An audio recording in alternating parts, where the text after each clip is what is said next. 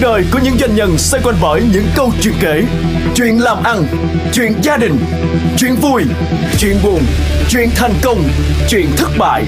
Tất cả sẽ được chia sẻ lần đầu tiên trên sóng radio trong chương trình doanh nhân kể. Chương trình được phát sóng vào 9 giờ đến 9 giờ 20 thứ ba và thứ tư hàng tuần trên FM 95.6 MHz và FM 90 MHz. Trong hành trình học hỏi và tìm kiếm những phương thức giáo dục và đào tạo mới từ khắp nơi trên thế giới, thầy nào cũng học, lớp nào cũng theo, kỹ năng nào cũng thử nghiệm.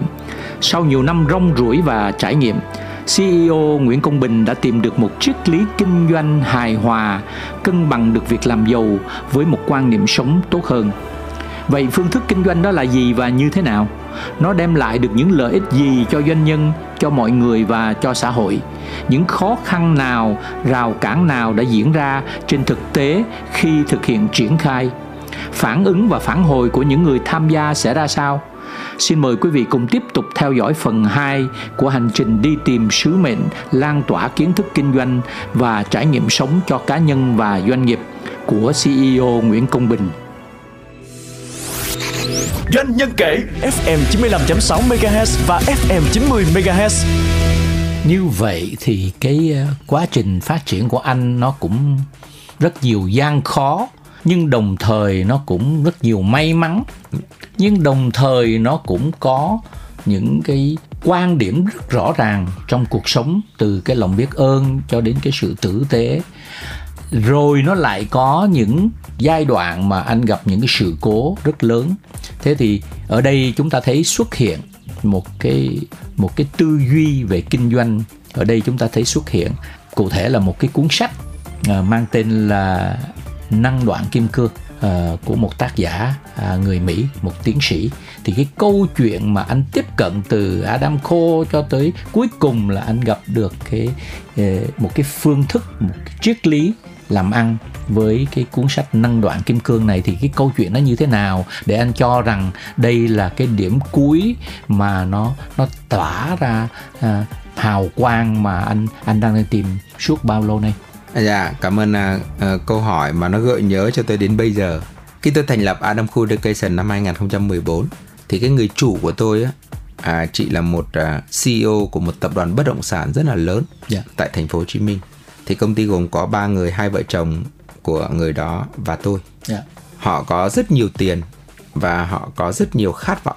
Đặc biệt là họ còn nói với tôi, anh Bình, em đã rất thành công trong ngành bất động sản nên em muốn đóng góp một điều về cho xã hội anh hãy chung tay làm cùng với em anh đừng làm một mình tại vì cả tôi cả chị cùng được tiếp cận để mang Adam Khu về yeah. Dạ. thì Adam Khu chấp nhận lời lời mời của tôi thì chị bảo là anh em mình hợp sức đi nào nhiệm vụ của em là sẽ đầu tư cho doanh nghiệp này nó lớn. Nhiệm vụ của anh là mang tất cả những người thầy tốt nhất trên thế giới về đây. Mục đích của cái doanh nghiệp này không phải để kiếm tiền mà để mang giá trị cho xã hội. Thì lúc đó rất là cảm động anh ở đâu ra lại có được cái nguồn lực nguồn lớn như thế? Yeah. Dạ. và toàn bộ cái lợi nhuận của doanh nghiệp được tái đầu tư để phát triển doanh nghiệp. Miễn là mang được những người thầy về Việt Nam. Vậy thì anh cứ nghiên cứu người thầy nào mà có giá trị tầm ảnh hưởng trên thế giới thì mang về thế thì sau khi làm Adam Khu xong thì tôi lại tiếp tục đi tìm kiếm. Và tình cờ thì tôi biết được năng đoạn kim cương. À, do một à, cái người nhân viên của tôi là giám đốc marketing đã từng học ở bên Singapore và làm việc ở Singapore. Thì bạn ấy có nói là anh thử cái này đi. Ừ. và đó là bắt đầu hành trình. Tôi đi Singapore Malaysia Đài Loan Thái Lan Indonesia Mỹ. Để... theo theo chân người thầy của mình. À đi tìm kiếm. Bởi vì thú thật với anh là tôi có học nhưng mà vì là một tư duy của một người doanh nhân tôi rất là thực dụng. Cái gì mà nó hơi mờ mờ ảo ảo chưa rõ ràng. không tin. Không tin anh ạ. Vâng. tôi rất thích cái kết quả mà họ có nhưng tôi không tin vào cách làm. Tôi bảo vẫn có cái gì đó sai sai. Cho nên là lúc tôi học thì à, tôi có học thông qua đệ tử của họ ở Singapore nhưng tôi phải đi tìm bằng được cái người thầy đó sau nhiều lần thì tôi tiếp cận được ở Đài Loan. Và khi tìm hiểu về năng lượng kim cương thì thực sự nó rất là bất ngờ. Bất ngờ thứ nhất đó là cuốn sách này là do cái người thầy đó học hai chục năm ở Tây Tạng. Và thầy đã đạt đến à, cái học vị cao nhất của Phật học đó là tiến sĩ Phật học. Yeah. thì tôi mới nói là Phật học tôi không thích. Ừ. tôi tôi không thích cái chủ nghĩa đó. Tôi không thích tôn giáo. Nhưng mà khi tôi nghe thì thầy nói là không mang cái trí tuệ cổ xưa đó để ứng dụng trong cuộc sống để thành công chứ chúng ta không học tôn giáo. Tôi nói ồ điều này tôi muốn. Nhưng mà tôi nói thế cái ông thầy đi tu này thì liên quan gì đến cuộc đời? Đúng. liên quan gì? Đặc biệt liên quan tới tiền bạc đúng Vâng, không? liên quan đến tiền bạc. Thì người thầy đó mới nói tôi phải làm bài tập mà thầy của tôi giao cho tôi sau 25 tu tập. Là hãy mang cái này vào và mang về New York biến nó thành một triệu đô cho tôi ừ. đó là thầy của thầy nói với thầy Michael Roach Ừ. hãy biến cái thứ con hiểu trở thành một triệu đô vì con sẽ giúp được nhiều người Ừ. và người thầy đó đã làm và xây dựng công ty Andin International từ 50.000 đô ban đầu cùng với người chủ trở thành công ty 200 triệu đô và năm 2009 thì bán cho tỷ phú Warren Buffett. Đó là một câu chuyện thực chứng. Tôi bảo cái này cũng hấp dẫn nhưng mà vẫn chưa rõ. chưa rõ. Tôi phải đi tìm tiếp. chưa rõ chỗ nào? Chưa rõ là làm cái nào. à. Nói vậy chứ nhiều khi ăn may rồi sao? à. Ok. Ông thầy tu này mà ông có học quản trị đâu. Thế tôi tìm hiểu tự tiếp. Thì người thầy đó học đại học Princeton. Tôi nói ồ. Tức là phải có học đúng không? Học tốt nghiệp đại học hạng ưu đại học Princeton hạng ưu và đã, đã vào tổng thống Mỹ trao tặng huy chương độc lập. Tôi nói ồ điều này hay. Điều này bắt đầu mới hay này anh. Thầy bị sự cố. Mẹ thì ung thư ngực và em trai bị tai nạn mất. Cho nên đi tìm kiếm một điều gì đó còn thiếu. Ồ thì tôi mới nói là sao lại có điểm trùng thế này? À. và cái điều rất chạm tôi điều này rất chạm này là thầy đã từng bị bắt vào tù. À. Tôi nói wow. Thật, thật sao bắt về tù? Vì thầy phản đối chiến tranh Việt Nam. À. Tôi nói wow. Có có có có sự liên kết. Thầy vứt cả cái huy chương độc lập tổng thống Mỹ trao tặng để phản đối chiến tranh Việt Nam và bị bắt tôi mới nói sao lại có nhiều cái điểm nó chạm mình thế này. Và tôi tiếp tục tìm kiếm. Thì cuốn năng đoạn kim cương đó được dựa trên 25 tu tập. Và thầy viết cuốn năng đoạn kim cương đó nó có ba thứ. Và ba thứ này rất ấn tượng. Thứ nhất làm cách nào để kiếm ra tiền? Bằng cái trí tuệ đó. Thứ hai làm cách nào để tận hưởng tiền bạc? Thì lúc đó thực sự tôi chưa tận hưởng tiền bạc. Làm ra rất nhiều nhưng mà mà stress và vất vả lắm anh từ sáng đến tối. Rồi ăn nhậu sức khỏe thì kém suốt ngày phải tiếp khách thậm chí là bê tha. Hút thuốc rồi có nhiều cái thì à, cũng không tiện nói. Đây. và doanh nhân mà anh. Rồi. Là rất rất thành thật. Ok. Nhưng mà giai đoạn cái cái thứ ba mới là cái mà nó tác động. Kiếm được tiền rồi. Ừ. tận hưởng nó nhưng phải để lại một điều gì đó cho xã hội. Ừ. để lại được di sản sản cho xã hội. Đó là ba mục tiêu cái cuốn sách năng đoạn kim cương này nó tập trung vào tôi nói wow bây giờ có bài học cho doanh nhân đây. Và với cuốn sách như vậy thì lúc đầu tôi đọc tôi cũng không hiểu. Nhưng đến khi vào khóa học tại sao lại có khóa học? Người thầy này viết cuốn sách này dựa trên trí tuệ cổ xưa hai chục năm đi học với, ở bên Tây Tạng viết nó thành những thứ ứng dụng trong cuộc sống. Chưa hết thầy biến những cái kiến thức đó trở thành những khóa học nhỏ ứng dụng cho doanh nhân. Và mỗi một chủ đề của khóa học nó giải quyết một vấn đề trong cuộc sống. Tôi nói wow tôi thích cái này. Tôi thích cái, những cái khóa học này. Tôi tôi không thích nắm những cái thứ nó ảo nhưng cái này thì nó thực tế quá. Và tôi trải nghiệm thứ đó. Tôi coi là nếu thầy dạy như vậy thì tôi có thay đổi không? Nếu trải thầy nghiệm bằng cách nào? Tôi đi học à rồi trải nghiệm bằng cách đi đi học mình phải coi nó như nào và dùng cho bản thân mình coi xem như nào nào. Và đi học xong thì cũng chưa dùng ngay cũng vẫn đầy nghi ngờ anh ạ. Ừ. sao nó không giống những gì mình học ở ngoài đời? Sao nó không giống những gì học quản trị? Không giống những gì mà mình đi làm? Sau đó họ họ họ mới đưa tôi vào một cái nhóm thực hành. Nó có tin nhắn anh à. Mình gọi là WhatsApp ấy. ừ. thế là họ trên trên thế giới cái cái team nhóm đó ở cái nhóm đó ở thế- Singapore. Ở Singapore. Ở Singapore. Đi học xong thì họ tạo ra một cái nhóm. Dạ. xong về tôi cũng không không thực hành đâu thôi cái cái này rất thành thật. Mình chắc là cái gì đó. Thế là thỉnh thoảng tôi mới mở ra tôi mới thấy sao họ có nhiều kết quả này. Mà kết quả thì cái mình muốn tham mà anh. Ừ. tham lắm tiền tham. Thế người này là tăng gấp đôi thu nhập người kia tăng gấp ba người này họ mua được đất người kia họ gây dựng được doanh nghiệp. Tôi mới nói sao vô lý vậy mình làm thử xem sao. Ừ. và khi tôi làm thử theo những gì họ hướng dẫn thì có kết quả thì tôi vẫn vẫn nghi ngờ tiếp anh. Chắc là trùng hợp thôi. Rồi. Chứ mình giỏi mà. Ừ, ừ. chắc là trùng hợp. Sau đó thì lại tiếp tục. Là từ cái việc đó thì tôi làm tiếp. Và nó ra kết quả. Cho nên tôi bắt đầu đọc lại cuốn sách nào đoạn kim cương Vâng. tôi bắt đầu thống kê nó lại bắt đầu dùng tư duy của mình để nỗ lực để hiểu nó. Và khi trực tiếp gặp được người thầy và thầy dạy theo cách của thầy, thì tôi mới thấy, ô, hóa ra cả cuốn sách này nó tập trung vào một triết lý tưởng chừng như rất đơn giản, nhưng lại vô cùng vô cùng lớn đối với xã hội. Và đó là lý do tại sao tôi quyết định là mời thầy về Việt Nam giảng dạy và tôi quyết định trở thành nhà tổ chức của năng đoạn kim cương. Anh có đặt cái vấn đề là cuốn sách nó là tinh hoa của một cái giá trị mà triết lý cổ xưa. Và bây giờ nếu đã đã gọi là triết lý cổ xưa thì có thể là nó nó quá xa xưa và nó lưu lạc và nó không còn à, được nhớ đến nữa hay là nó không được còn được nhắc nhở nữa. Nhưng mà đồng thời nó cũng so sánh với vậy thì chúng ta triết lý cổ xưa với triết lý hiện đại. Vậy thì triết lý hiện đại nó là cái gì mà chúng ta lại có cái sự phân biệt giữa triết lý cổ xưa và triết lý không cổ xưa? Thế thì tôi chưa rõ lắm ở cái sự khác biệt này. Vậy thì cái triết lý hiện đại của ngày hôm nay nó đang còn thiếu cái gì mà nó cần phải được bù đắp à, à, với những cái gì đó mà từ cổ xưa nhiều người có thể đã quên đi? Wow, cá nhân của tôi mất nhiều năm anh ạ. Nhiều năm để hiểu. Lúc đầu là làm mà làm thôi Dạ. Chứ không có tìm hiểu mấy anh ạ. Thấy cho nó phù hợp là cứ làm thôi Vâng, đúng không? cứ làm thôi. À.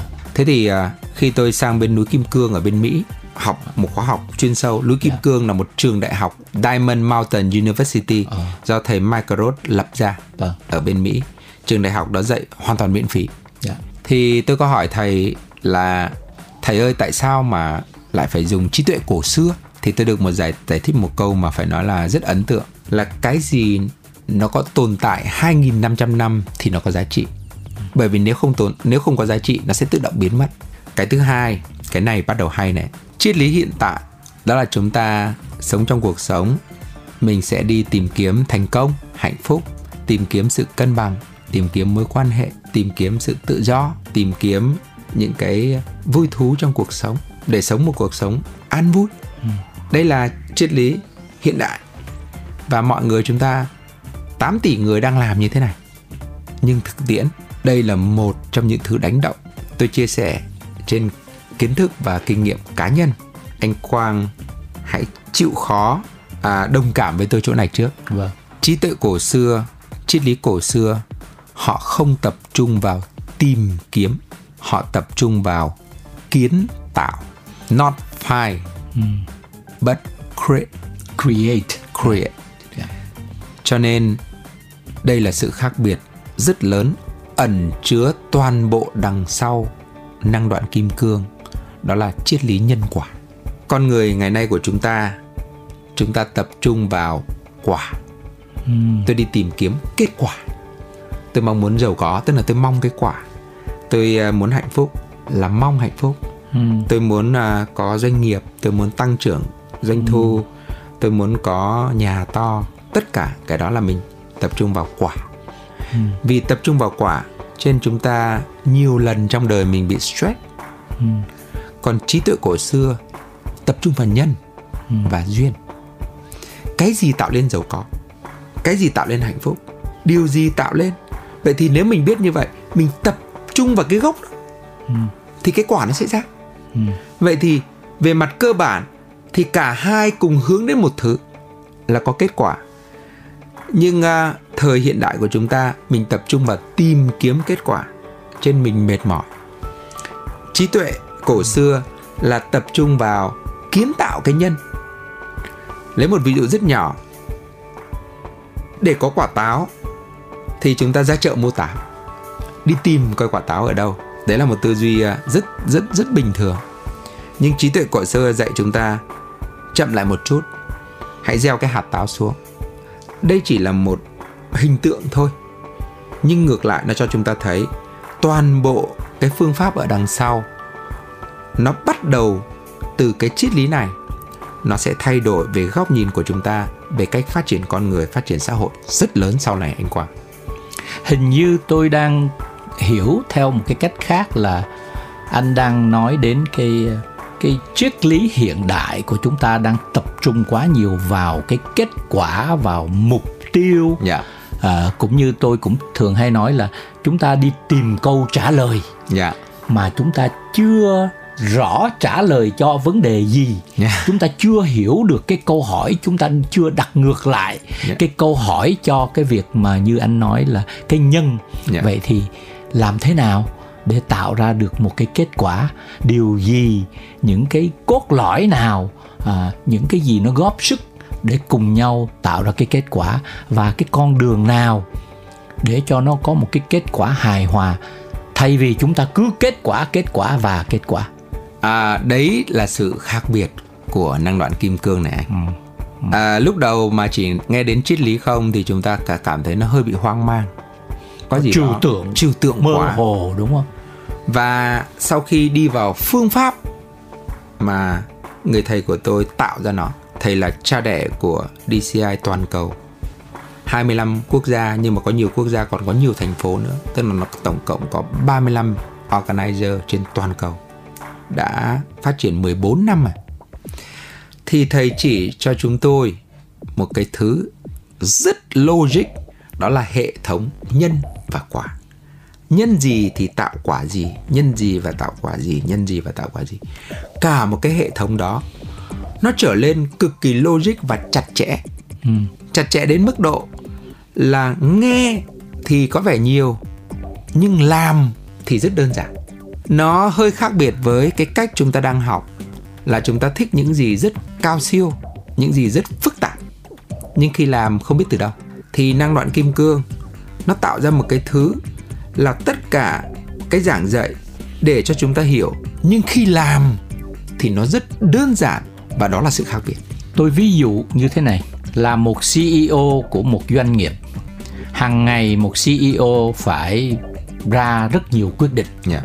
thường xuyên phải ra quyết định Yeah. thế thì với cái phương thức và cái tư duy mà nhân quả như hồi nãy anh nói thì điều gì một CEO trước khi ra những quyết định quan trọng? Họ phải nghĩ để họ ra quyết định. Hay quá. Dạ hay quá. Đây là thứ mà hàng ngày à, cá nhân của tôi đang làm. Tôi hiện giờ đang là CEO của ba công ty. Dạ. Công ty Adam Khu Education công ty cổ phần DCI Việt Nam và tập đoàn Táo Kim Cương. Tập đoàn Táo Kim Cương là tập đoàn đầu tư. Dạ.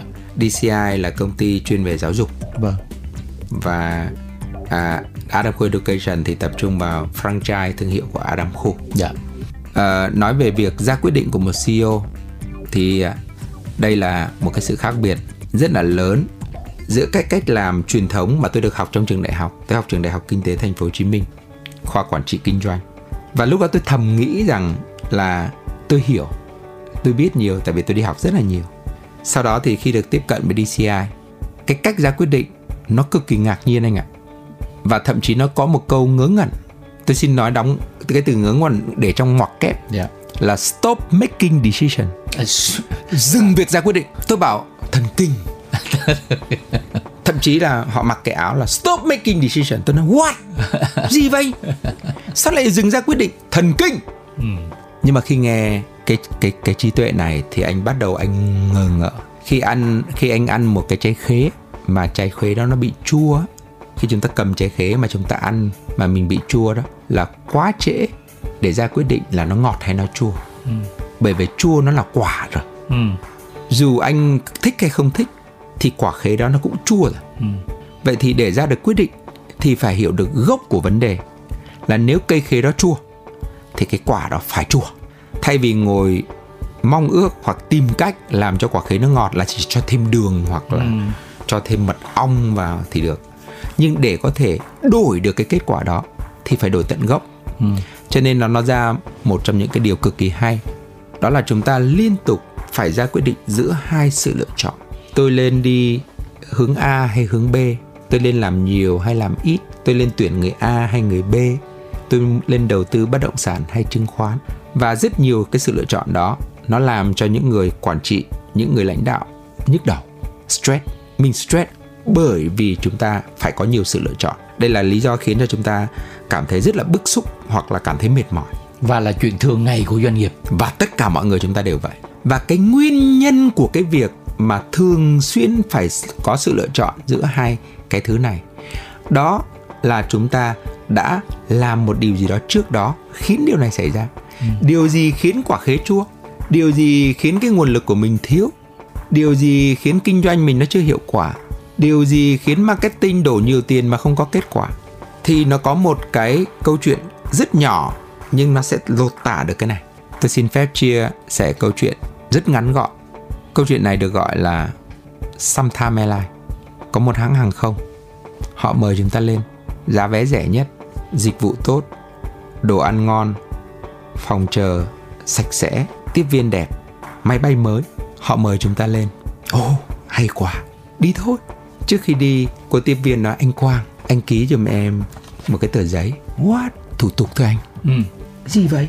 Miễn trừ trách nhiệm bảo hiểm. Ừ. hả? Tại sao? Đây là thủ tục. Nhưng mà tại sao? Phòng khi có sự cố ừ. để gia đình anh không khiếu kiện. Ừ. ô điều gì đó? Anh ạ à, hãng hàng không của em nó mới. Cho nên phi công cũng mới máy bay của tụi em thỉnh thoảng đa phần là tới đích. Nhưng thỉnh thoảng nó không tới đích. À. mà anh biết rồi đó nếu mà có gì xảy ra thì mấy ai mà còn sống. Ừ. cho nên anh ký cho em cái này để gia đình không khiếu kiện.